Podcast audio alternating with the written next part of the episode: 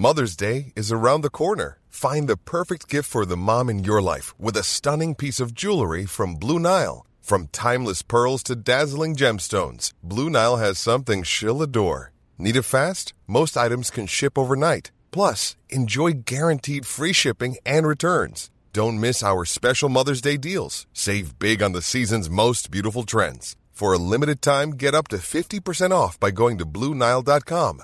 That's Bluenile.com.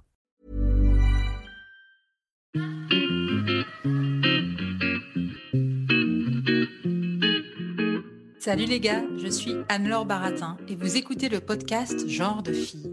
Chaque semaine, je reçois une fille unique en son genre pour parler sans tabou de mission de vie, de galère, de déclic ou non, de féminin, de maternité ou pas, tout ça, tout ça. Par leur parcours, leur engagement et leur choix de vie, elles m'ont bluffé et j'ai à cœur de vous les faire découvrir. Je sais qu'elles vous inspireront. J'espère maintenant que leur parole vous permettra d'avancer, de choisir, de décider. Et maintenant, place à l'épisode du jour. Bonne écoute Cet épisode a été rendu possible grâce à Baratin, etc. Baratin, etc., c'est l'agence de création éditoriale qui accompagne les entreprises engagées auprès des femmes. Aujourd'hui, au micro de Genre de je reçois Aliénor de Santenac. Aliénor est responsable communication de Lazare. Lazare, c'est une association qui met en place des colocations solidaires entre jeunes actifs et sans-abri. Le but, c'est de recréer du lien social et de donner un tremplin et une deuxième chance à des personnes victimes des accidents de la vie. J'ai découvert Lazare en lisant un de leurs posts sur Facebook complètement par hasard. Un post émouvant où une famille témoignait de son engagement dans ces colocations particulières, en même temps que l'arrivée de leur premier enfant longtemps désiré. Je crois que je n'ai pas été la seule à être émue, vu le nombre de partages et de commentaires concernant ce poste. J'ai eu envie d'en savoir plus sur Lazare, et je vais laisser Aliénor nous en parler. Cet épisode est dédié à Teresa, qui aura peut-être le bonheur intense d'écouter cet épisode d'ici quelques années.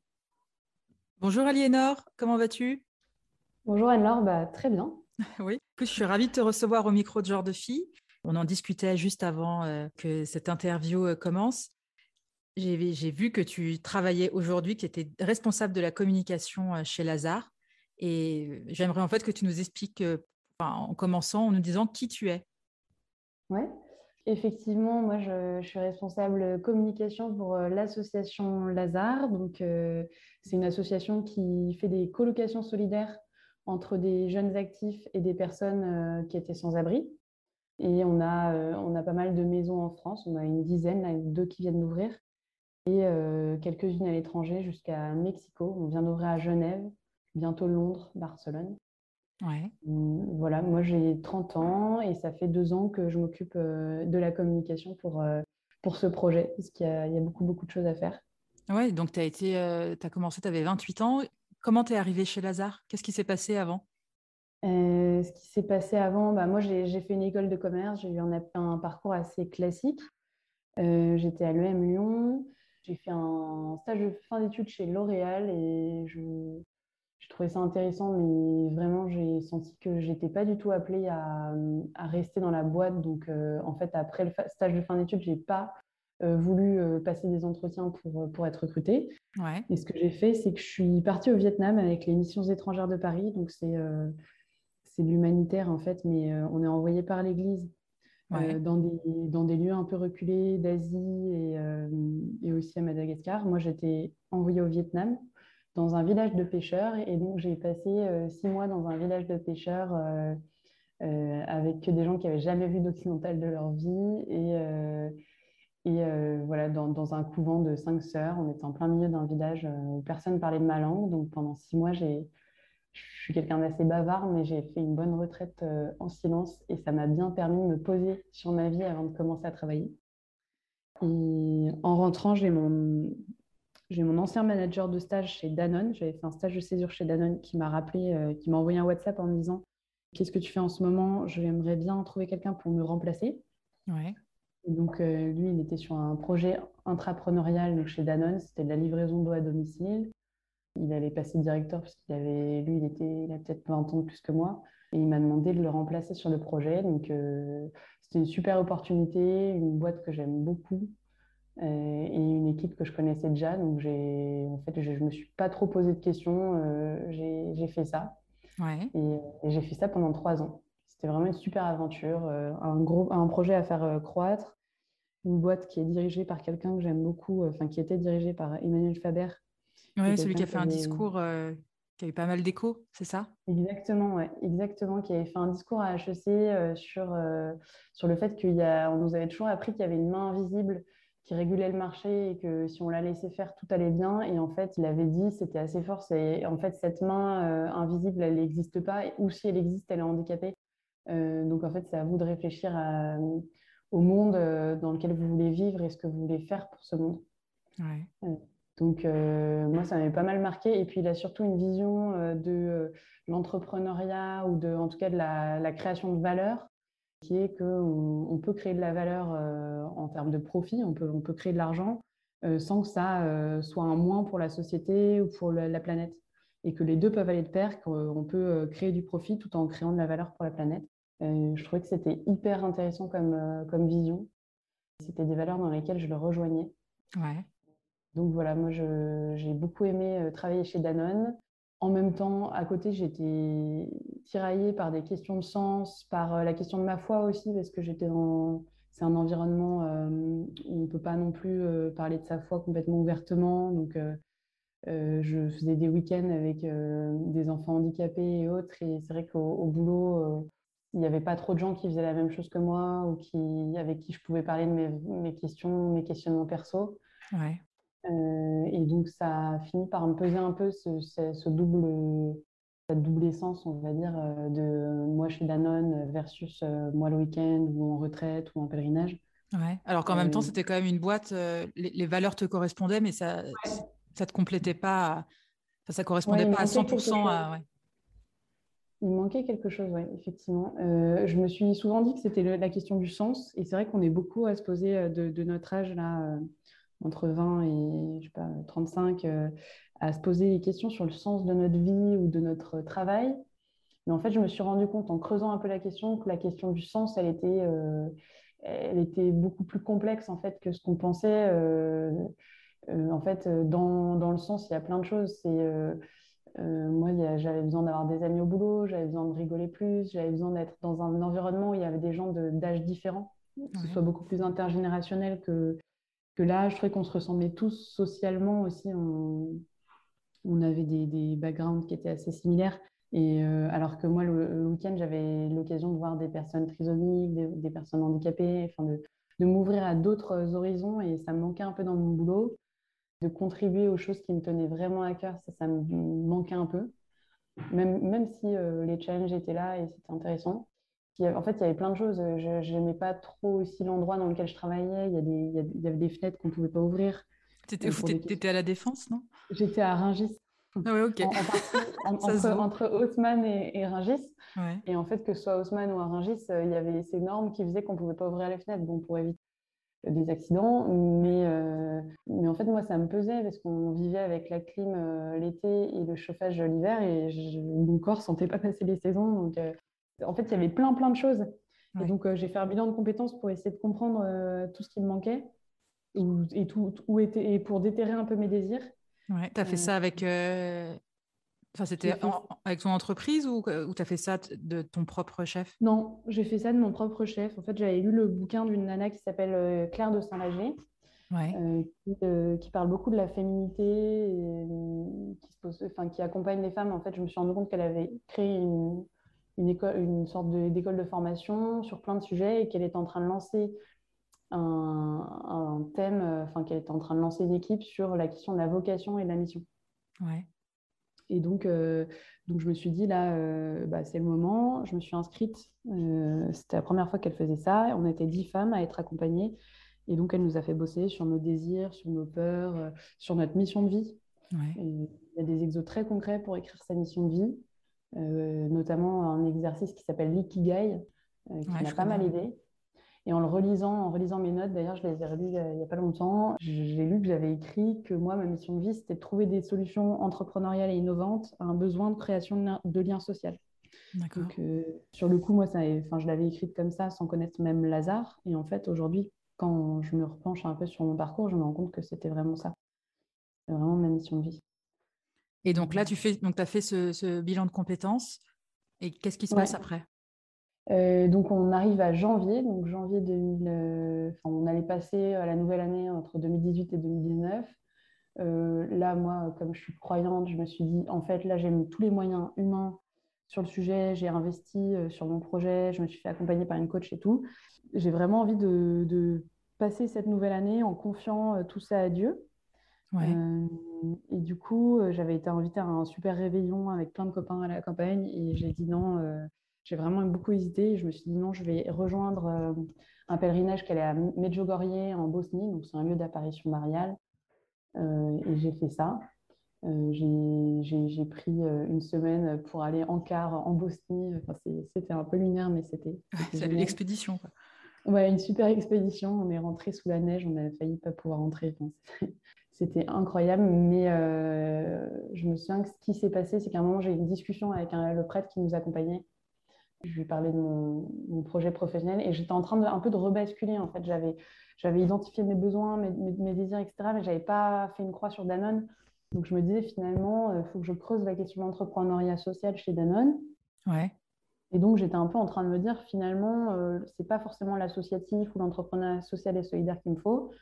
Euh, et donc, j'étais vraiment sur une ligne de crête entre les deux. Et en discutant avec lui, je lui disais, mais en, en fait, j'ai pas envie d'être mal payée, de, vivre dans un endroit euh, pas beau. Enfin, en fait, j'ai aussi ces besoins-là. Et j'ai envie de continuer à aller au ski avec mes copains. Enfin, j'ai pas envie de, de, non plus de, m'oublier complètement, en fait, en termes de personnes. Enfin, je, veux donner ma vie, mais pas, euh, pas n'importe comment. Euh, et, il m'a dit, mais tu sais, euh, tes désirs, ils sont, beaux, ils sont super importants. Euh, tu as envie d'apporter de, quelque chose au monde. Et, en fait, c'est super important que tu, tu, regardes ça et que tu, tu prennes en compte. Et toutes les assos ne payent pas au SMIC. Enfin, tu, tu, tu, peux développer tes compétences et ils ont besoin de tes compétences. Et en fait, il y a des assos qui bossent de façon pro sur les enjeux d'aujourd'hui. On a besoin de gens comme toi. Donc, fais pas non plus un trait là-dessus euh, de façon ferme. Voilà, j'ai. On est loin du. Euh, désolée, je te coupe, mais là, spontanément, on est loin du cliché du, prêtre euh, complètement déconnecté de ce qui se passe dans la société. Enfin, vu ce qu'il te dit, tu as, envie de dire, ouais, il est calé, quoi. Bah, complètement. Et en fait, surtout, moi, je, en tant que. En fait, j'ai toujours été croyante, mais si tu veux, je me suis approprié ma foi en allant à l'étranger, à Shanghai en vivant euh, au Vietnam, en vivant euh, au Canada et en étant en école de commerce, parce qu'en fait, il y a des moments où euh, c'est plus une question de j'ai toujours été à la messe, donc je vais à la messe. C'est vraiment une question de, en fait, qui est Dieu, comment je le comprends. et moi, j'avais des fausses idées de Dieu, un peu, c'est un peu la, foi traditionnelle. Où je me dis, bah, c'est mon devoir d'état d'être chez Danone, donc il faut que je sois chez Danone parce qu'il m'a mis là et que du coup, il faut que je remplisse mon rôle à fond sans, sans demander plus. quoi. Et en fait, je me suis rendu compte que non, il veut notre bonheur euh, sur Terre. Il nous a créés pour une mission particulière. Euh, et euh, et c'est pas du tout antinomique avec le fait de bosser sur soi avec des coachs euh, pas du tout croyants. Enfin, en fait, on, tout, va de pair. En fait, tout, lui, tout, tout nous, nous, mène sur ce chemin-là. Donc, j'ai vraiment mis tous ces enjeux. Bah, j'ai pris ce temps un peu spi. J'en ai parlé avec un prêtre, mais j'ai aussi vu des coachs. Et après, j'ai rencontré des gens chez Danone qui faisaient des boulots un peu différents en me disant, je vais finir par avoir un déclic. Euh, je me souviens que ce jour-là, euh, ce prêtre m'avait dit euh, Tu vas méditer le psaume 130 qui dit Je n'ai pas le cœur fier ni regard ambitieux. Je ne poursuis ni grand dessein ni merveille qui me dépasse, mais je, mais je tiens mon âme tranquille et silencieuse comme un enfant contre sa mère. Espère Israël, espère le Seigneur. J'ai réfléchi un peu sur ce, sur ce thème, enfin, sur, ce texte qui est très beau. Euh, puis j'ai continué ma route, je suis allée faire des, des week-ends d'exploration avec Ticket for Change, j'ai continué à bosser un peu sur ça, j'ai rencontré des gens, enfin voilà, j'ai suivi ma feuille de route euh, sans vraiment de déclic. À côté de ça, euh, j'ai pu partir au Bangladesh avec Danone, donc bosser sur des projets entrepreneuriaux pour les aider à monter des business là-bas. Et j'avais mon propre business qu'il fallait que j'aboutisse. On changeait d'entrepôt, j'avais ma croissance à délivrer. Et euh, on changeait de service client. Enfin, j'avais plein de projets qui allaient aboutir euh, fin avril. Donc là, j'étais à fond et enfin, vraiment, j'étais épuisée à la fin. Mais on a quand même euh, l'impression, beau soutien de Danone quand même dans ta, ah quête de, de, toi, quoi. Enfin, dans cette quête de soi, on, a l'impression qu'ils t'ont quand même Ah ouais, franchement, ils étaient. Enfin, moi, moi c'est une boîte que j'aime beaucoup et je suis encore hyper en lien avec eux. Moi, c'est, enfin, vraiment, j'ai aucune rancœur. Ou... Enfin, ils m'ont mis un super manager qui allait partir à la fin de. En fait, ça m'a libérée aussi parce que Antoine, euh, que j'aimais beaucoup, euh, allait partir en juin. Euh, en fait, il me l'a annoncé quelques... en avril, je pense, quelques mois avant. Donc, en fait, moi, je, je m'étais dit, bon, bah, tant, qu'il est... tant que j'ai un bon manager, tant que mes projets avancent, etc., je reste là, finalement. Donc j'étais un peu en train de faire la, euh, la marche arrière en me disant bah, finalement tout ce que je voulais, ils me l'ont donné. Euh, et puis ils m'ont dit à un moment, mais on, t'a mis dans les talents euh, de la boîte pour que tu aies le poste que tu veux. Enfin, donc en fait, on te mettra en priorité sur ces postes-là. Et j'avais rien demandé. Enfin, en fait, tout, tout, ils m'ont vraiment accompagné pour me garder et aussi pour que je trouve vraiment ce que je voulais. Mais c'est juste que j'attendais un déclic qui n'est pas arrivé. Euh, et du coup, quand à la fin, je, suis allée voir mon manager, donc Antoine, je lui, ai dit euh, est-ce que je peux prendre trois semaines de congé? Je pose tous mes congés là. Et j'ai une amie qui, euh, qui, va qui veut qu'on aille marcher ensemble. Elle voulait elle changer de boîte aussi. Et moi, j'ai besoin de ces trois semaines pour réfléchir et j'ai envie d'aller marcher. Et donc, j'allais à Assise, en Italie. Ouais. à la base, parce que c'est un truc, c'est quelque chose que j'avais envie de faire. En plus, l'Italie, c'était sympa parce qu'il commençait déjà à faire un peu chaud. Euh, et puis le chemin de Saint-Jacques, j'avais pas envie de me le spoiler en faisant les trois dernières semaines. J'ai envie de le faire un jour euh, en entier. Donc euh, voilà, c'était un peu un concours de circonstances. Et puis, et puis en fait, je me suis dit, je vais y aller, mais pas n'importe comment. Je vais demander à Saint-François de m'aider à retrouver mon énergie, de, de m'aider sur mon projet pro. Et puis voilà, j'avais j'avais deux, trois choses à lui demander. Tu veux dire que c'est poser une intention avant de faire cette marche? Ouais. Ouais, me dire en fait qu'est-ce que j'attends de cette marche et j'ai pas envie de la faire n'importe comment. Et donc euh, j'ai Saint François d'Assise, donc pour l'histoire, hein, pour ceux qui ne connaissent pas du tout, c'est un, c'est un saint que j'aime bien qui, euh, qui était fils d'un drapier euh, assez riche italien au Moyen Âge. Et en fait, un jour, il a tout quitté, il, a eu un déclic, en fait, il a été embrassé un lépreux, alors qu'il était un peu, ça le rebutait un peu. Il a fait cette, cet acte en fait d'amour il a fait un peu surmonter sa peur et puis il a, il a donné sa vie euh, au Christ en devenant prêtre. Il a fondé un ordre mendiant euh, qui est au service des pauvres, où euh, lui-même n'a rien. En fait, il possède rien, il ne dort même, il dort même pas sur un lit et ils vont mendier leur nourriture de village en village. Donc, c'est les franciscains. Ouais. Donc, voilà, Saint François, c'est vraiment quelqu'un qui, c'est le pauvre, le pauvre d'Assise. Euh, quelqu'un qui était riche et qui a tout donné. Euh, c'est quelqu'un qui me touche beaucoup. Et euh, voilà, en rentrant ces trois semaines à Assise, il y avait clairement un truc qui manquait, c'était l'énergie. J'avais, j'avais plus envie de me lever pour aller chez Danone, ce qui m'était jamais arrivé, ce qui m'était jamais arrivé depuis trois ans. Et en fait, je, en fait, on peut se dire bon bah ça y est, je suis devenue paresseuse, c'est que j'ai pris trop de vacances, etc. Donc ça, c'est notre petite voix qui me dit ça. Et en même temps, moi, je me connaissais suffisamment grâce aux à tout ce que j'avais fait avec des coachs, etc., pour savoir que j'étais quelqu'un qui avait de l'énergie quand, euh, quand ça valait le coup et quand, euh, quand j'étais au bon endroit. Donc je me suis dit, bah, là, c'est que je suis plus au bon endroit. Et donc, et donc il faut que je parte. Et donc je suis allée voir Antoine, il m'avait dit, tu me préviens, il sentait que j'étais un peu sur le départ, enfin en tout cas que je me posais beaucoup de questions, il m'a dit, bah, tu, si tu pars, tu nous dis quand même deux, trois mois avant pour qu'on ait le temps de se retourner. Donc on était début juin, je lui ai dit, bah, voilà, il faut que vous me remplaciez pour septembre. Peut-être que je vais rester chez Danone sur autre chose, euh, peut-être que, mais je, je, sens qu'en septembre, je, suis plus, je serai plus prête là à faire une autre entrée en fait. Euh, chez Danone, je, je, peux porter le projet, je peux, j'ai encore la force de le, de le transmettre à quelqu'un d'autre, mais il faut, il faut que vous me remplaciez. Il m'a, il m'a entendu. Et moi, du coup, je ne je savais pas du tout pourquoi j'avais fait ça. Quoi. Je ne savais pas euh, ce qui allait tomber, mais il fallait qu'il se passe quelque chose. Tu t'es senti comment après avoir euh, verbalisé le fait de dire je, je m'en vais? Ça a été un peu une épreuve de, de foi, on va dire. En fait, euh, je me dis, bah, moralement, il fallait que je lui dise parce que moi, j'aime pas, je peux, je peux pas faire semblant de, et cacher des choses comme ça. Surtout que je voulais pas du tout les mettre euh, mal au niveau de la. Enfin, je, je voulais pas me. Je voulais pas partir en faisant mal les choses. Donc, j'étais soulagée de l'avoir dit. En même temps, il restait tout à faire parce que je n'avais pas de projet derrière. À ce moment-là, tu as 28 ans, tu démissionnes de Danone euh, sans, sans, concrètement aucun projet derrière, même si tu as mm. des envies. Et ton entourage, tes parents, euh, tout le monde te soutient? J'en ai pas parlé, je n'ai pas le souvenir d'en avoir parlé. En fait, là, c'était c'était une première étape orale. Et puis, en fait, en, en, je ne me, voyais pas commencer à chercher du, boulot sur des plateformes alors que j'étais déjà en poste. en fait, dans ma tête, je me dis, je ne vais pas Enfin, je n'arrivais pas, j'ai commencé à essayer, mais en fait, j'étais encore à temps plein sur mon poste. Enfin, je ne me voyais pas me mettre en recherche de boulot.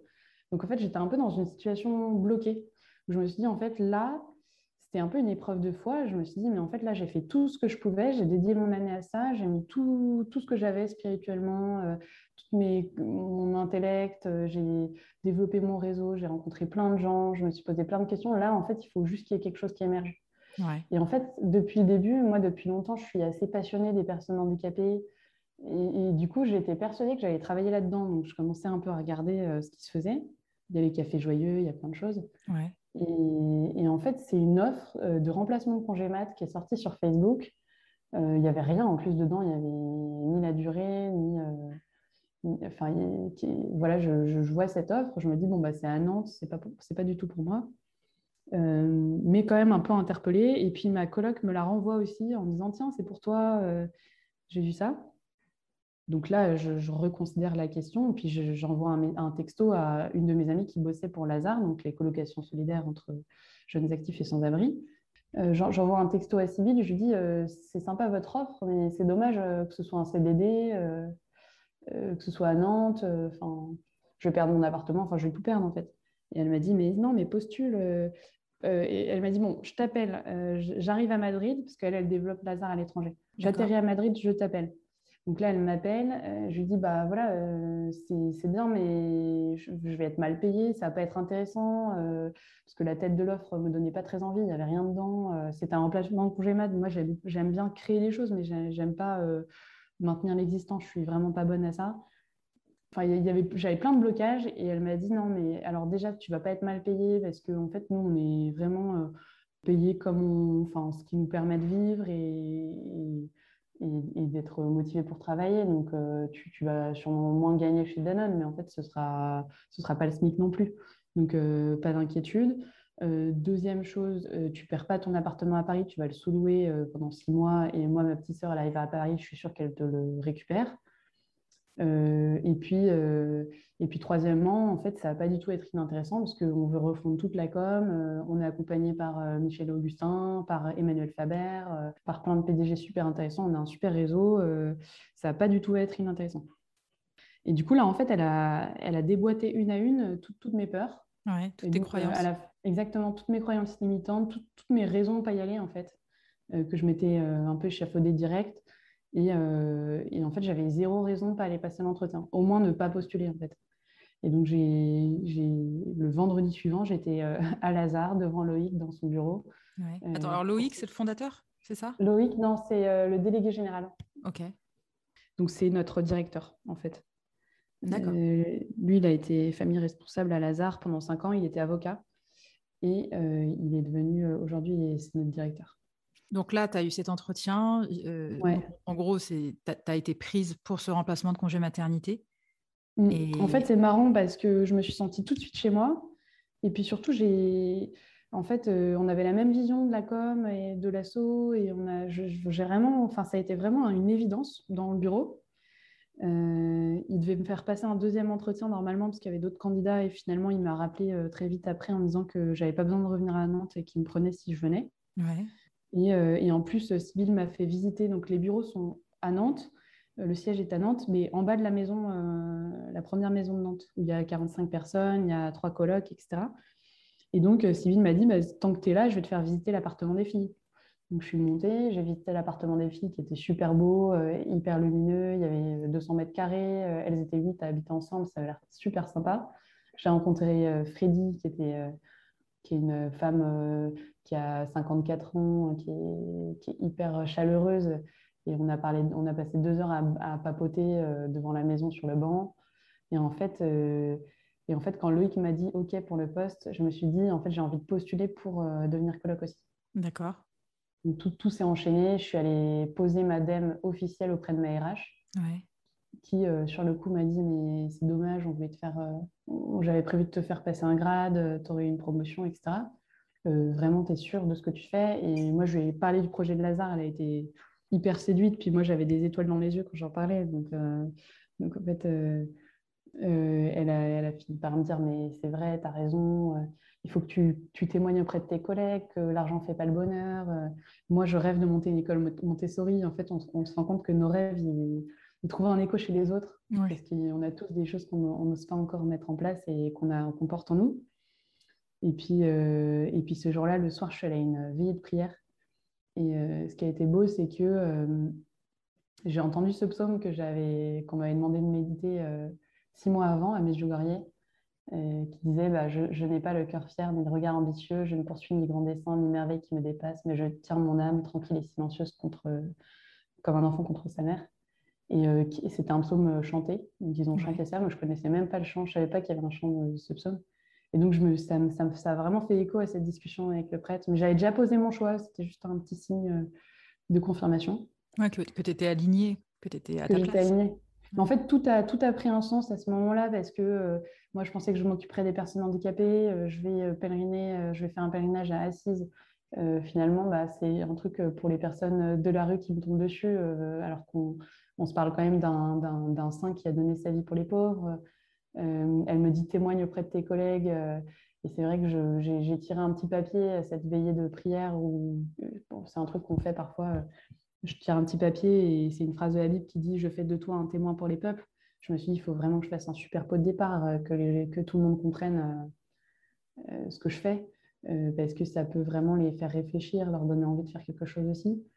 Euh, et, mon pot de départ, j'ai eu la chance de le faire avec un gars qui était au comité de direction.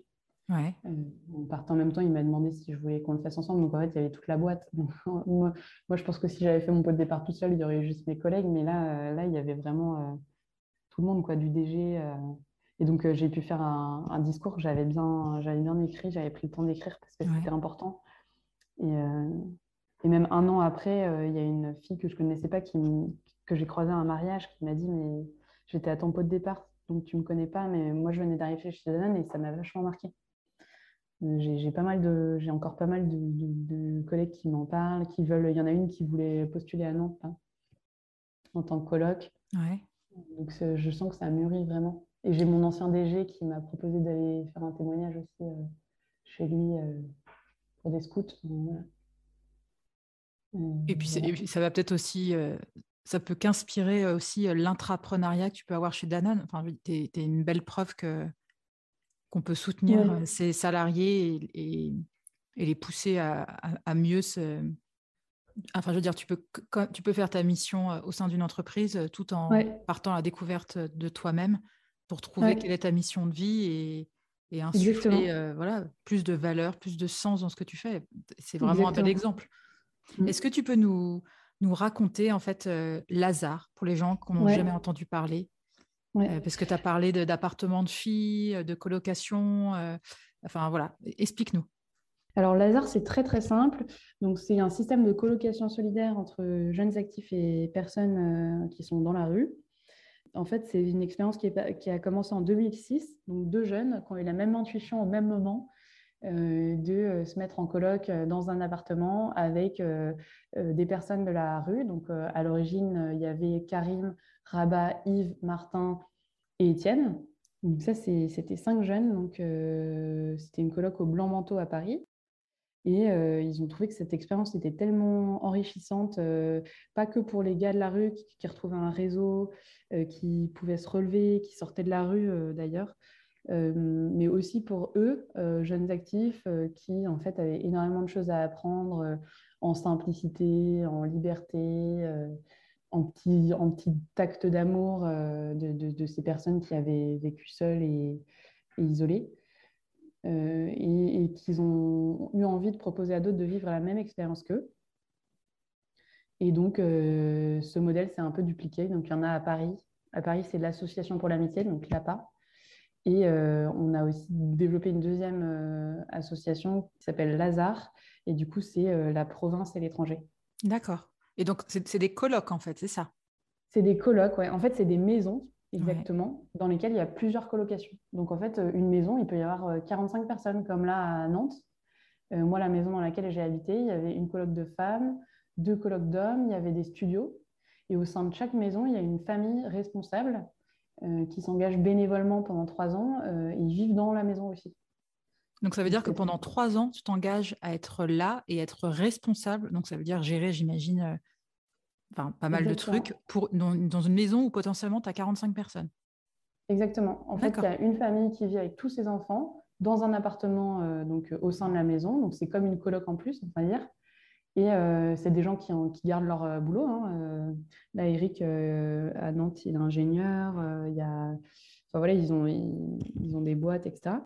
mais à côté de ça, en fait, ils font passer les entretiens, parce qu'il y, a des discussions quand même avec les gens avant de rentrer dans la maison pour comprendre leur parcours, bien leur expliquer le projet, savoir s'ils comprennent les règles, etc. Euh, donc, ils font passer les entretiens et puis ils sont garants de la charte, de l'esprit de la maison. Donc, c'est un peu les référents, quoi. C'est un peu les. C'est pas les parents de la maison, mais presque. Et au-delà de ça, en fait, ils sont, ils, sont simplement une famille unie, euh, heureuse au sein d'une maison, avec euh, bah, ses joies, ses peines, ses, petits challenges. Et, et ça, c'est super important. C'est presque, en fait, c'est ce qu'ils font. C'est ce qu'ils font de, de plus important, c'est d'être simplement une famille et de montrer que bah, la famille, c'est pas qu'un lieu de souffrance, euh, euh, parce que euh, c'est l'image qu'ont beaucoup de colloques qui ont été à la rue. Et donc, en gros, c'est tu partages, je crois que j'avais lu ça, tu as au moins un repas par semaine que qu'on passe tous ensemble, c'est ça? Ouais, en fait, quand tu rentres en coloc à Lazare, donc toi tu rentres dans ta coloc, tu rentres pas dans, enfin as la maison qui est autour, mais les cellules de vie, on va dire, c'est les colocs à l'intérieur. Donc c'est des colocs de 6 à neuf personnes, euh, non mixtes. Euh, pour moitié, c'est des personnes qui sortent de la rue et pour moitié, c'est des jeunes actifs qui ont un boulot, ouais. 25 à 35 ans. Et euh, donc, donc, on s'engage vis-à-vis de notre colloque à être là au moins une fois par semaine pour le dîner de colloque. Donc, c'est un soir précis. nous, c'était le jeudi. Et donc, tous les jeudis à 20h, il faut être là. Et puis, c'est d'autres personnes de la colloque qui ont préparé le dîner et qui ont, qui ont fait les courses, etc. Euh, donc ça, c'est un premier engagement. Un deuxième engagement, c'est de faire le service de ménage euh, de la coloc, euh, service de ménage ou, autre, les courses, etc. Donc on a chacun un petit service à rendre, la compta. On a un pot commun en fait avec lequel on fait les courses. Et la dernière chose, vis-à-vis -vis de l'assaut, on s'engage à payer son loyer. Parce qu'en fait, tout le monde paye un loyer. Euh, donc, il y a les jeunes actifs. Et puis, il y a les personnes qui sortent de la rue. Euh, on les aide à refaire leurs papiers. Elles peuvent toucher leur RSA et euh, des APL qui leur permettent de payer un petit loyer de 320 euros plus 80 euros pour le pot commun pour les courses. Donc, en fait, une fois qu'on a payé ça, on a de quoi vivre pendant un mois. Alors, et ça, le fait d'aider ces, ces, anciens sans-abri, c'est Lazare qui s'en occupe ou c'est les colocataires qui s'engagent à les aider? Non, alors les colocs, ils ne s'engagent pas du tout à aider leurs leur, euh, colocataires. En fait, nous, on est vraiment sur un plan horizontal, on va dire. Et euh, tu veux, on est tous colocs au même titre. Tout le monde paye son loyer, tout le monde fait ses services. Enfin, il n'y a pas d'aider aidant, il n'y a pas d'accueilli accueillant. C'est vraiment, on est juste coloc. Quoi. On n'est pas là pour refaire le CV de son coloc, pour l'aider dans sa vie. Euh, enfin, on est là pour être avec et vivre avec. Euh, et, en fait, du coup, euh, nous, on aide, c'est l'association qui va aider les personnes à refaire leurs papiers. On a un travailleur social qui passe une journée par semaine dans chacune de nos maisons. Qui, en fait, les, gens à la rue, ils ont tous un travailleur social normalement qui les suit. Hein. On s'est juste rendu compte que, en fait, une fois que les gens étaient à Lazare, bah, le travailleur social euh, bah, se disait qu'il était un peu, enfin, ça allait, et puis la personne fait moins appel à lui. Enfin voilà, la, relation se distance souvent. Et du coup, on a proposé qu'il y ait euh, le travailleur social de Lazare qui, euh, qui, soit là une fois par semaine pour les aider quand il y a des sujets. Et, voilà. et le fait de payer un loyer, c'est super important parce que ça responsabilise les gens. Et puis, ça permet aussi à l'association d'être autonome une fois que les maisons sont créées. J'ai une question aussi, c'est quand, si, moi, par exemple, euh, euh, si j'étais euh, célibataire ou je, vais rentrer dans une coloc, je vais être en coloc avec, avec des femmes qui ont vécu la rue ou je vais être. tu vois, c'est comment vous faites les, compositions? Oui, bien sûr. En fait, une coloc, c'est 6 à 9 personnes dont la moitié était à la rue. Et donc, la, colocation, c'est juste comme une colocation normale. En fait, c'est un appart qui va faire 150 ou 200 mètres carrés, dans lequel il y a 8 chambres, s'il y a 8 colocs. Et puis les parties communes, la cuisine, le salon, les salles de bain, enfin tout ça quoi. On a, on vit vraiment dans le même espace. Et, je, lisais aussi quand je faisais un peu des recherches sur Lazare, c'est que donc là vous êtes, il y a quand même des nouvelles ouvertures dans pas mal de villes, il me semble. je pense à Valence, peut-être une autre, une autre maison qui a ouvert à Marseille, non? En fait, non, Valence, ouais, elle a été ouverte il y a deux ans. D'accord. on, a, on avait huit maisons là en France, donc Lille, Angers, Toulouse, Nantes, il y, y avait Lyon, voilà, dans pas mal de grandes villes en France. Et on vient d'ouvrir à Marseille, effectivement, là en septembre. On a ouvert à Bordeaux. Et puis, euh, on a ouvert une deuxième maison à Nantes. Et, ce que je lisais aussi, c'est qu'il y a certaines villes, euh, ça vous êtes presque obligé de refuser du monde, alors qu'il y a d'autres villes où c'est plus compliqué de, de, recruter des colocs ou des, familles euh, responsables. Oui, en fait, en fait, y a, donc on fait pas mal de com aussi parce que ça nous permet de, de trouver des jeunes pros qui, sont, qui ont envie de vivre cette vie-là. Et on a besoin de familles qui s'engagent pour trois ans et ça, ça, ça se trouve pas, euh, trouve pas sous, sous, le sabot d'un cheval. Mais, euh, mais en fait, euh, effectivement, il y a des villes où c'est tellement dynamique qu'en fait, bah, on a des listes d'attente. On, a, on avait, je crois qu'il y avait six familles qui avaient postulé peut-être à Nantes là. Et, et, à Marseille, on avait au moins deux, trois familles, voire, voire un peu plus, je pense. D'accord. Et, du coup, on, voilà, on discerne avec eux ce qui est bon et euh, et, parfois, on doit faire un choix. Euh, et euh, il y a des villes où c'est un peu plus compliqué, mais ça dépend. En fait, ça dépend vachement de. C'est des périodes. à Angers, il y a deux ans, on avait du mal. Là, on a, on a, on a trop de. Enfin, on a, on a plein de colocs. Marseille, on avait déjà essayé de lancer et on avait du mal à recruter des gens, mais là, on a, on a rempli la maison avant même qu'elle qu'elle ouvre. ça, dépend. Ça dépend. Et donc, c'est ce que tu disais tout à l'heure, donc toi aussi, tu as intégré euh, pendant un moment une, colocation alors? Oui, ouais, moi j'ai vécu un an en colocation à Nantes. Donc je travaillais en bas. J'avais des trajets super courts parce que j'ai fallu que je descende juste euh, un escalier. J'ai fait ça pendant un an. Raconte-nous, ça t'a conforté, j'imagine, dans ton choix. Euh, que, quelle expérience ça a été de, de vivre ça? Bah, euh, c'est une expérience qui, est libérante, moi je trouve. En fait, quelque chose que j'apprends à Lazare, et encore aujourd'hui, hein, parce que je suis hyper en contact euh, tous les jours avec les colloques, c'est euh, j'apprends vraiment la liberté.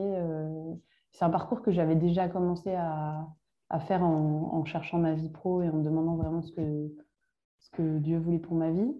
mais mais c'est quelque chose que je, je ressens encore plus là à Lazare parce que en fait, c'est des gens, euh, des colocs qui ont vécu la rue, qui n'ont rien à perdre. Et du coup, ils ont une forme de liberté qui est, qui est énorme, en fait. Même quand je les fais témoigner, je vois bien, il y a une différence entre les gars euh, qui sortent de la rue et, euh, et les jeunes actifs. les jeunes actifs, ils, se posent plus de questions, ils, ils se demandent si c'est vraiment leur rôle de témoigner, etc. La personne de la rue, si elle est OK pour parler de sa vie, il n'y a, a, pas de tabou, quoi. Enfin, voilà, il n'y a, a, rien à cacher. Euh, ouais, il n'y a, rien à. Tu as, tout à gagner, quoi, à créer du lien. Et, puis, c'est des personnes qui, qui, ont des attentions hyper délicates parce que. parce qu'ils n'ont pas un réseau social euh, hyper étendu et puis que surtout ils connaissent la valeur d'un sourire, d'un bonjour, d'un cadeau. Euh, là, il y a une coloc qui a, qui a reçu un cadeau. J'avais entendu parler euh, d'une collègue qui a euh, donné un, petit cadeau pour son anniversaire à, à quelqu'un qui lui a dit, mais euh, donc c'est Patrick, qui lui a dit, en fait, ça fait sept ans qu'on ne m'a pas fait de cadeau. Ça faisait sept ans qu'il n'avait pas reçu de cadeau. on, a fait un séjour l'année dernière dans le Lot-et-Garonne. On a emmené des, des gars, des amis là, de Nantes et des gars de la rue aussi, des gens qui sont encore à la rue. Il y a Thierry qui nous a dit, bah, moi, ça faisait 10 ans que j'avais pas, pas pris de vacances, je n'avais pas eu de vacances, et ça faisait 30 ans que je ne m'étais pas baignée. Euh, Michou, qui a été à la montagne aussi avec ses colocs, euh, ça faisait 46 ans que je n'avais pas vu la montagne. Enfin, c'est... Ça paraît dingue, mais... mais en fait, on retrouve la, la, saveur de toutes ces petites choses qui nous paraissent normales parce, que, euh, parce qu'on le fait de temps en temps. Et, et ces, ces, anciens sans-abri qui sont hébergés donc, par Lazare, le but, c'est que ils ou elles restent un certain temps et qu'après ils, volent de leurs propres ailes? Enfin, tu vois, en fait, gros, comment tu dis à un locataire, bon bah c'est maintenant tu, peux te débrouiller tout seul, il faut laisser de la place pour les autres. Enfin, tu vois, est-ce que tu n'as pas envie de rester toujours dans une maison Lazare aussi? Oui, en fait, c'est très variable. C'est vraiment variable. Ça dépend de l'âge de la personne, sa capacité à retravailler, comment elle se sent à Lazare et puis comment elle évolue. En fait, tous les ans, les familles responsables font passer un entretien, enfin, on appelle ça un entretien, mais c'est surtout une discussion euh, à tous les colloques euh, en individuel, les jeunes actifs et, euh, et, les personnes qui ont connu la rue. Et ils font le point un peu sur leur vie à Lazare, sur leurs projets, sur ce que ça leur apporte, leurs difficultés, etc. Et c'est pour, ça permet de jauger un peu où en est la personne. Et en fait, nous, il n'y a pas de temps, si tu veux, il n'y a pas de temps limite. Euh, il y a Freddy là, qui vit dans la maison de Nantes depuis six ans et qui dit Mais en fait, euh, moi, je retravaillerai jamais. Euh, je suis heureuse ici et j'ai envie de mourir ici. En fait. j'ai envie de finir mes jours à Lazare. Et en fait, ce n'est pas, pas un sujet. On ne va jamais la mettre dehors en disant Maintenant, ça suffit, il faut que tu voles de tes propres ailes. En fait, elle le dit facilement Lazare, c'est ma famille. Donc, en fait, j'ai nulle part ailleurs où. Enfin, j'ai aucune raison d'aller ailleurs. Oui, bien sûr, mais ce que je veux euh, dire, c'est que si vous avez que des Freddy euh, qui ont envie de rester. Euh, Freddy, c'est un, un, cas, c'est un des cas qu'on peut avoir, mais on a aussi des jeunes. et en fait, ça tourne, ça tourne assez. Ça, tourne de façon assez récurrente. Hein. Souvent, les gens restent deux ans et puis, et puis ils partent. Il y a des jeunes aussi qu'on aide un peu à partir. Il y a eu, on a eu Simon à Nantes. Bah, Simon, il, a eu des hauts débats avec l'alcool, il s'en sortait pas, il parlait de passer son code, etc. Il avait une trentaine d'années. en fait, ça avançait pas. Ça faisait peut-être quatre ans qu'il était là. Un jour, on lui a dit bah, en fait, là, on ne te rend pas service en te laissant ici. À Lazare, il faut qu'on trouve un projet. Finalement, il est rentré chez sa mère à la campagne. Et puis, en fait, depuis qu'il est parti, là, ça fait, euh, ça fait un an, je pense, à peu près. Il n'a pas bu une goutte. Euh, il s'est retrouvé un petit studio pas très loin de chez, sa mère. Et en fait, euh, il renaît petit à petit, il retrouve confiance en lui. en fait, la, la ville lui convenait pas tant que ça. Il est un peu agoraphobe. il s'encroutait un peu. Enfin, et en fait, parfois, on met un peu des coups de pied. enfin, gentiment, on accompagne les gens. On ne les remet pas à la rue, bien sûr. Mais, mais en fait, parfois, c'est salutaire pour eux. Il y, a eu, il y a eu Fredo qui s'est disputé une fois avec un de ses colocs, euh, ils se sont battus. Euh, sauf que Fredo, bah, il, boit. Euh, son coloc d'homme, il avait connu un père violent alcoolique. En fait, il y a un moment, on a dû leur dire Vous pouvez plus vivre ensemble, on est désolé, Fredo, mais en fait, tu dois partir. Alors qu'en plus, l'alcool est interdit dans, dans les maisons. L'alcool est interdit dans les maisons. Après, on a des gens, enfin, bien sûr, il y a beaucoup de gens qui ont des addictions, donc c'est assez régulier qu'il y ait quelqu'un qui rentre un peu aviné. Euh, au dîner de colloque, etc. En revanche, on lui dit bah, tu ne peux pas participer au dîner de colloque si euh, tu es dans cet état-là. bien sûr, il y a des mesures et on considère qu'il n'a pas été au dîner de colloque. Euh, donc, interdiction de faire rentrer de l'alcool, en tout cas, dans les maisons. Même nous, quand jeunes actifs, qui n'avons pas trop de soucis avec l'alcool, par solidarité, en fait, on ne boit pas d'alcool, même entre nous, en dehors de la maison. C'est vraiment assez. c'est vraiment un engagement fort, quoi. Et Fredo, donc, euh, se retrouve euh, dehors. Euh, on l'a mis dehors, quoi. Et en fait, ça a été un tel électrochoc qu'il a fait une cure. il n'a pas bu pendant huit mois, là, et il a réintégré une maison en studio, la, deuxième maison de Nantes qui vient d'ouvrir. Et là, il, recommence à travailler un peu. il fait des sandwichs de temps en temps le matin pour une boulangerie. donc, en fait, ça l'a un peu sauvé, quoi, le fait qu'on soit ferme et qu'on soit juste avec lui et qu'on applique les règles jusqu'au bout. Et donc là, ce que tu me disais aussi, c'est que euh, Lazare, vous êtes en train de, enfin, vous, êtes aussi à l'étranger, à Mexico. Ouais, on vient d'ouvrir, on a ouvert à Mexico en avril. Euh, donc ça, c'est une autre réalité. Donc à chaque fois, en fait, ce qu'on veut, c'est c'est s'inculturer un peu dans le pays et pas arriver avec notre modèle et l'imposer. Donc on trouve des équipes bénévoles sur place euh, locales et puis, on essaie de comprendre le pays, de voir, euh, de trouver une maison, etc. Donc, Mexico, c'est une réalité qui est encore plus, euh, euh, comment dire, il y, a un fossé énorme entre les jeunes actifs qui sont fils quasiment de gens millionnaires et, et les gars de la rue qui, en fait, avaient une arme, étaient camés. et alors, nous, on a aussi des gens qui ont fait de la prison, mais là, c'est vraiment des gens qui ont, qui ont des passifs assez lourds.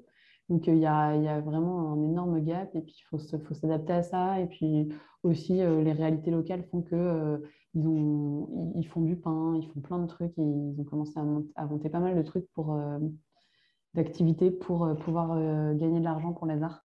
C'est assez intéressant de voir ça. Il y a Bruxelles. On a une grosse maison à Bruxelles. En fait, on a quatre maisons autour d'un jardin dans Etterbeek, qui est un peu le, 16e parisien local donc un quartier assez cossu. Euh, on a ouvert Genève, on a Madrid, bientôt Barcelone, là en janvier, ça ouvre en janvier, et puis euh, Londres qui va ouvrir bientôt. Ok, super. Euh, on va passer aux questions de la fin, parce que, parce que ça fait un bon bout de temps qu'on discute déjà. Ouais. Qu'est-ce qui t'anime, Aliénor? Moi, ce qui m'anime, c'est vraiment de, de gagner ma liberté et de me, découvrir vivante. En fait, c'est un peu mon chemin de vie. Et, euh, et là, dans la com, j'essaye vraiment de permettre aux gens de le devenir euh, via les témoignages de nos collègues. Je trouve que c'est tellement, c'est tellement fort les rencontres qu'on peut faire, de casser toutes ces barrières, de casser tous les préjugés, les peurs que les gens ont. Je pense qu'en regardant nos colloques vivre, en les voyant se relever, bah vraiment, on peut mettre le feu au monde. Qu'est-ce qui te met en colère? Je sais, enfin, nous, on essaye de ne pas être trop dans l'indignation, donc euh, vraiment la colère, euh, c'est pas forcément une, une, émotion que je j'exploite beaucoup. Non, non, mais tu peux dire. Euh, je, réfléchis. Hein. D'accord. Moi, je pense que, en fait, j'essaye d'être vrai dans ce que je fais, euh, que nos témoignages soient spontanés, etc. Ce qui pourrait me mettre en colère, mais en fait, ça m'est jamais arrivé. Euh, c'est que quelqu'un pense qu'on fait, on fait tout ça pour, pour autre chose, qu'il y a qu'on a un intérêt derrière, enfin que c'est pas complètement gratuit quoi. Et dans les maisons Lazare, vous avez vous, vous avez autant de, locataires hommes que de locataires femmes? On a un peu moins de femmes. en fait, on a du mal, on se rend compte à, trouver des, femmes qui sont prêtes à venir. c'est un peu un mystère. Euh, on se demande si, euh, en fait, c'est peut-être qu'elles sont cachées, euh, elles, ont, elles ont du mal à croire qu'il y, a des places dans un endroit qui, qui soit safe pour elles. elles ont une mauvaise, elles ont pas un bon, comment dire, elles n'ont pas une bonne idée. Ouais, elles sont méfiantes. En fait, là, je crois que la halte de nuit, etc. en fait, c'est tellement violent. Tu te fais agresser, tu te fais voler des trucs qu'elles préfèrent ne pas y aller. Et du coup, euh, il y a vraiment une, méfiance, quoi. Mais, euh, mais on, crée à chaque fois des, appartements de femmes. Là, par exemple, à Nantes, la deuxième maison de Nantes, euh, on a cinq places. On attend là de trouver des femmes. On a, je crois qu'il y a eu quelques entretiens là, cette semaine, donc, donc ça va peut-être enfin aboutir. on a eu Catherine, qui est une amie de, de la rue à Nantes, qui venait nous voir, qui était prête à emménager et en fait qui est retombée dans l'alcool dans et qui est un peu sous la coupe de personnes qui la protègent. Mais du coup, elle est en groupe, je crois qu'elle a un copain. Enfin là, ça, commence à être un peu compliqué, je crois, sa vie. Euh, du coup, là, à chaque fois qu'on la croise dans la rue, on lui dit Mais on t'attend, euh, ta place est dispo. Elle nous demande si sa place est encore dispo, mais elle, elle, elle, vient pas. Le problème, c'est qu'on ne peut pas forcer les gens à. En fait, en fait on ne peut pas sauver les gens à leur place. Et donc, si elle ne fait pas la démarche de venir, euh, c'est compliqué. On lui a dit de parler de, Lazare à, des femmes qu'elle croisait dans la rue. Elle a dit, en fait, les, femmes ont peur, elles n'ont pas confiance, elles n'osent même pas venir. Donc, il y a un petit mélange de honte, de méfiance. De... donc, donc, de fait, on a... À Lille, par exemple, c'était un appartement de femmes à l'origine et en fait, ça ne fonctionnait pas ça n'a pas fonctionné. Il n'y avait pas assez de volontaires. Il je sais pas, c'est un peu capoté. Donc, on a remis un appartement d'hommes en attendant de, de pouvoir en mettre, euh, retenter l'expérience à côté, euh, une fois qu'on sera bien implanté. Oui, ce sera peut-être votre prochain challenge euh, de, de, mm. de, je sais pas, enfin non, parce que tu me dis que vous essayez de les, évidemment que vous les rassurez au maximum, mais faire un peu baisser cette méfiance que les femmes ont et leur dire que oui, ça existe un, une colocation, comme tu disais, euh, comme on, disait en off tout à l'heure, quoi, quelque chose de propre euh, où elles sont en mm. sécurité et qui vont les faire avancer. Oui, c'est ça. On a, on a Jade là euh, qui, qui est toute jeune, hein, elle doit avoir 24 ans, qui est arrivée dans la maison de Nantes. Elle, elle a passé plusieurs mois à la, rue. Et elle disait qu'elle avait déjà essayé une autre association. Il y avait une colloque de femmes. Alors, c'était des femmes, que des femmes en galère qui étaient mises entre elles. Elle disait que ça s'était pas bien passé, que c'était pas bienveillant et que ça fait peur aussi les colloques de femmes en fait, bizarrement. On se dit, Freddy, elle disait, mais avant moi d'arriver à Lazare, je me disais, mais oh, en colloque avec sept autres filles, euh, on va se taper dessus, ça va être, euh, ça va être mesquin, quoi. Et en fait, euh, pas du tout. Enfin, c'est pas du tout l'esprit. On a, on, a on a un esprit hyper familial, hyper bienveillant. et du coup, c'est. Là, là, les gens, ils se sentent bien, quoi. Jade, elle devait repartir voir ses parents en Nouvelle-Calédonie. En fait, elle elle a repoussé ses billets plusieurs fois parce qu'en fait, elle est, elle, est, bien ici. Ouais. Mmh. Donc, euh, mais en fait, les femmes, il y a peut-être un côté un peu plus sauvage. Il faut, faut, avoir le temps. Il y a un, un temps d'apprivoisement qui est plus qui est plus long. Euh, il faut qu'elles soient en confiance. Ça, ça, ça, prend vraiment pas mal de temps. Mais on voit que ça apporte des fruits et, enfin, vraiment incroyables. Hein. Et la question de la fin, quel genre de fille es-tu, Aliénor? Je sais pas, en fait, j'essaye de ne pas appartenir à un genre. Euh, j'essaye de devenir ce que je suis et d'être moi-même, justement en essayant de ne pas être un genre. C'est déjà pas mal. Merci Aliénor et puis bah, longue vie aux Maisons Lazare, euh, c'est un très beau projet. Merci Anne-Laure. Merci d'avoir écouté cet épisode, j'espère qu'il vous a plu. Si c'est le cas, partagez-le autour de vous et sur les réseaux sociaux. N'hésitez pas non plus à laisser un avis positif à propos de genre de Mom deserves the best, and there's no better place to shop for Mother's Day than Whole Foods Market. They're your destination for unbeatable savings, from premium gifts to show-stopping flowers and irresistible desserts. Start by saving 33% with Prime on all body care and candles. Then get a 15-stem bunch of tulips for just $9.99 each with Prime. Round out Mom's menu with festive rosé, irresistible berry chantilly cake, and more special treats. Come celebrate Mother's Day at Whole Foods Market. Sur vos applications de podcast. Pour ne rien manquer de genre de filles, suivez-moi à Anne-Laure Baratin sur Instagram. Si vous avez des compliments, des critiques ou des réflexions, n'hésitez pas. Merci à Marvin Marchand pour la musique du générique. Bonne semaine et à très vite. Salut